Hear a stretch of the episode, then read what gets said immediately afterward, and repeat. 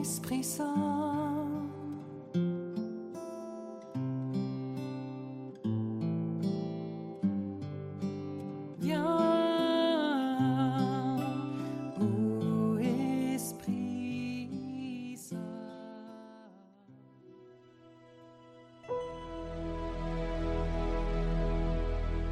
Lecture de la deuxième lettre de Saint Paul apôtre aux Corinthiens. Frères, aujourd'hui encore, quand les fils d'Israël lisent les livres de Moïse, un voile couvre leur cœur. Quand on se convertit au Seigneur, le voile est enlevé. Or le Seigneur c'est l'Esprit, et là où l'Esprit du Seigneur est présent, là est la liberté. Et nous tous qui n'avons pas de voile sur le visage, nous reflétons la gloire du Seigneur, et nous sommes transformés en son image, avec une gloire de plus en plus grande, par l'action du Seigneur qui est Esprit. C'est pourquoi, ayant reçu ce ministère par la miséricorde de Dieu, nous ne perdons pas courage. Et même si l'évangile que nous annonçons reste voilé, il n'est voilé que pour ceux qui vont à leur perte, pour les incrédules dont l'intelligence a été aveuglée par le Dieu mauvais de ce monde. Celui-ci les empêche de voir clairement, dans la splendeur de l'évangile, la gloire du Christ, lui qui est l'image de Dieu. En effet, ce que nous proclamons, ce n'est pas nous-mêmes, c'est ceci. Jésus-Christ est le Seigneur. Et nous sommes vos serviteurs à cause de Jésus. Car Dieu qui a dit Du milieu des ténèbres brillera la lumière, a lui-même brillé dans nos cœurs pour faire resplendir la connaissance de sa gloire qui rayonne sur le visage du Christ.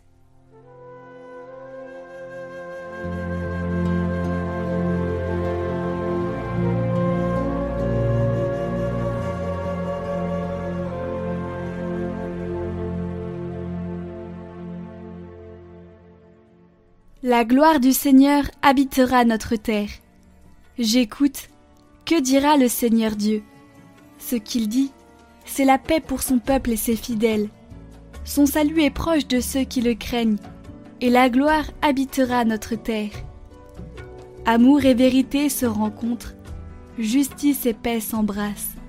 La vérité germera de la terre, et du ciel se penchera la justice. Le Seigneur donnera ses bienfaits, et notre terre donnera son fruit.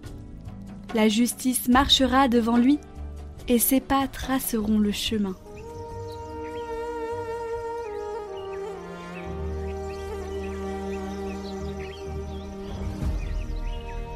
Évangile de Jésus-Christ selon Saint Matthieu.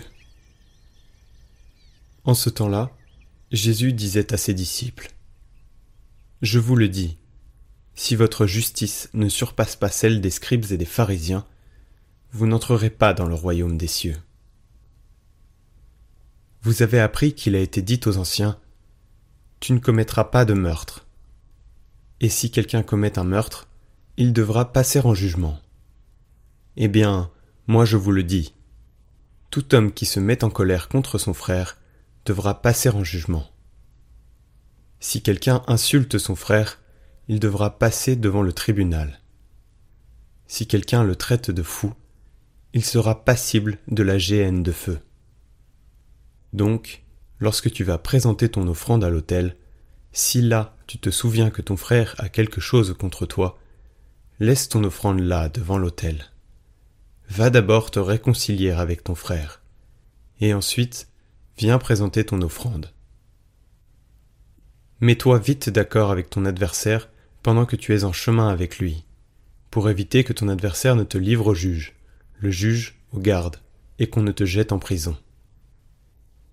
Amen, je te le dis, tu n'en sortiras pas avant d'avoir payé jusqu'au dernier sou.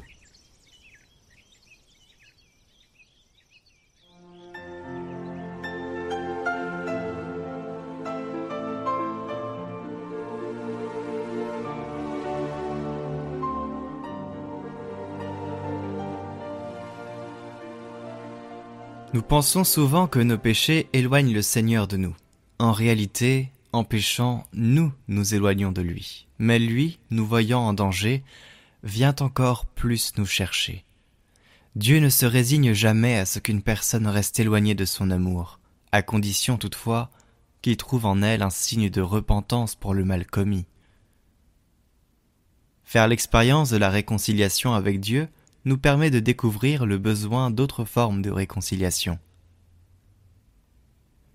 Dans les familles, dans les relations interpersonnelles, dans les communautés ecclésiales, ainsi que dans les relations sociales et internationales.